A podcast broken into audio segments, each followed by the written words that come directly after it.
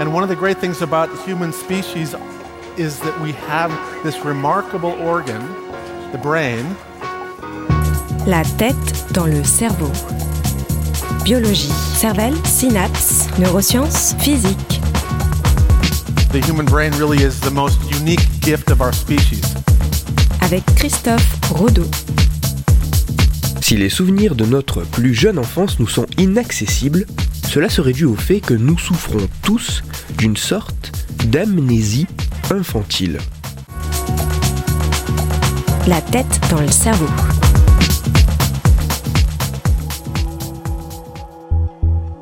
Replongez-vous dans votre enfance. Bien avant votre premier baiser, bien avant d'avoir appris à faire du vélo, bien avant votre première rentrée scolaire, bien avant tout ça. À quand remonte votre tout premier souvenir?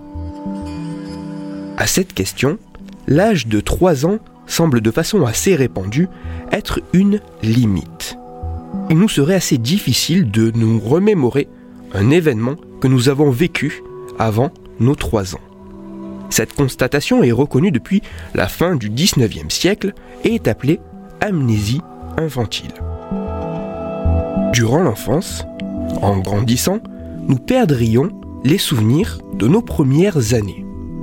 Mais à partir de quel âge les souvenirs de notre tendre enfance commencent-ils à s'effacer?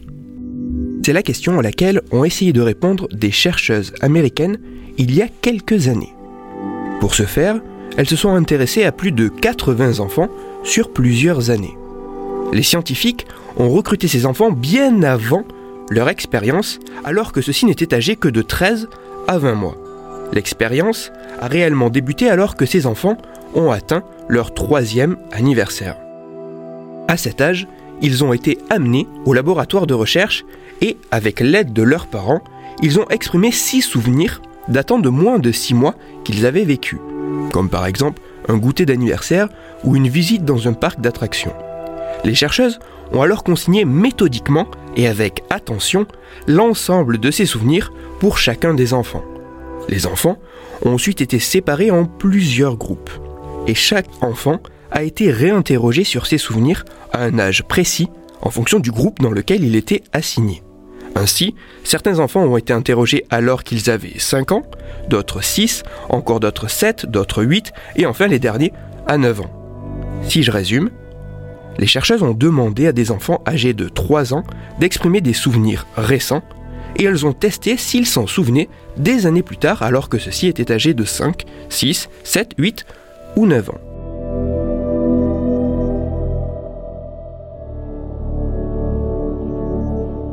Les résultats sont très intéressants. Les enfants âgés de 5 à 7 ans se souviennent de 63 à 72% des souvenirs consignés qu'ils ont vécus avant leurs 3 ans. Les enfants de 8 à 9 ans, eux, ne se remémorent que de 35% de ces événements. Toutefois, malgré le fait que les enfants plus âgés ne se rappellent que de peu de souvenirs, leur mémoire de ces événements est bien plus précise et claire que celle des enfants plus jeunes. Certes, ils ne se souviennent de moins d'événements, mais ces souvenirs sont plus élaborés et mieux construits. Tout ceci pourrait en partie être dû au fait que l'hippocampe, une structure cérébrale jouant un rôle important dans la mémoire, n'acquiert sa totale maturité fonctionnelle que bien des années après la naissance. Pour les chercheuses, 7 ans semble être l'âge à partir duquel les souvenirs de la plus jeune enfance tendent à s'estomper. Mais n'ayez aucun regret, car tout ceci serait une des conditions nécessaires permettant de faire place à une mémoire autobiographique, une mémoire de notre vie qui serait plus concrète et plus complexe. Toutes les références de ma chronique se trouveront sur mon site, Cerveau en argot, et pour approfondir la chronique d'aujourd'hui, je vous renvoie vers un article disponible sur Internet. Cet article se nomme Les souvenirs de la petite enfance s'effacent à partir de 7 ans. Il est écrit par Marc Gozlan et il est à retrouver sur le site scienceetavenir.fr. Pour discuter science et cerveau, vous pouvez me retrouver sur Twitter, Christophe-du-bas, Rodo, R-O-D-O, et sur mon blog Cerveau en argot. Je vous rappelle que si vous, auditeur, vous avez des questions ou des sujets dont vous voudriez que je parle, n'hésitez pas à me le faire savoir directement sur mon compte Twitter et j'essaierai d'y répondre dans une future chronique. Christophe Rodeau. La tête dans le cerveau.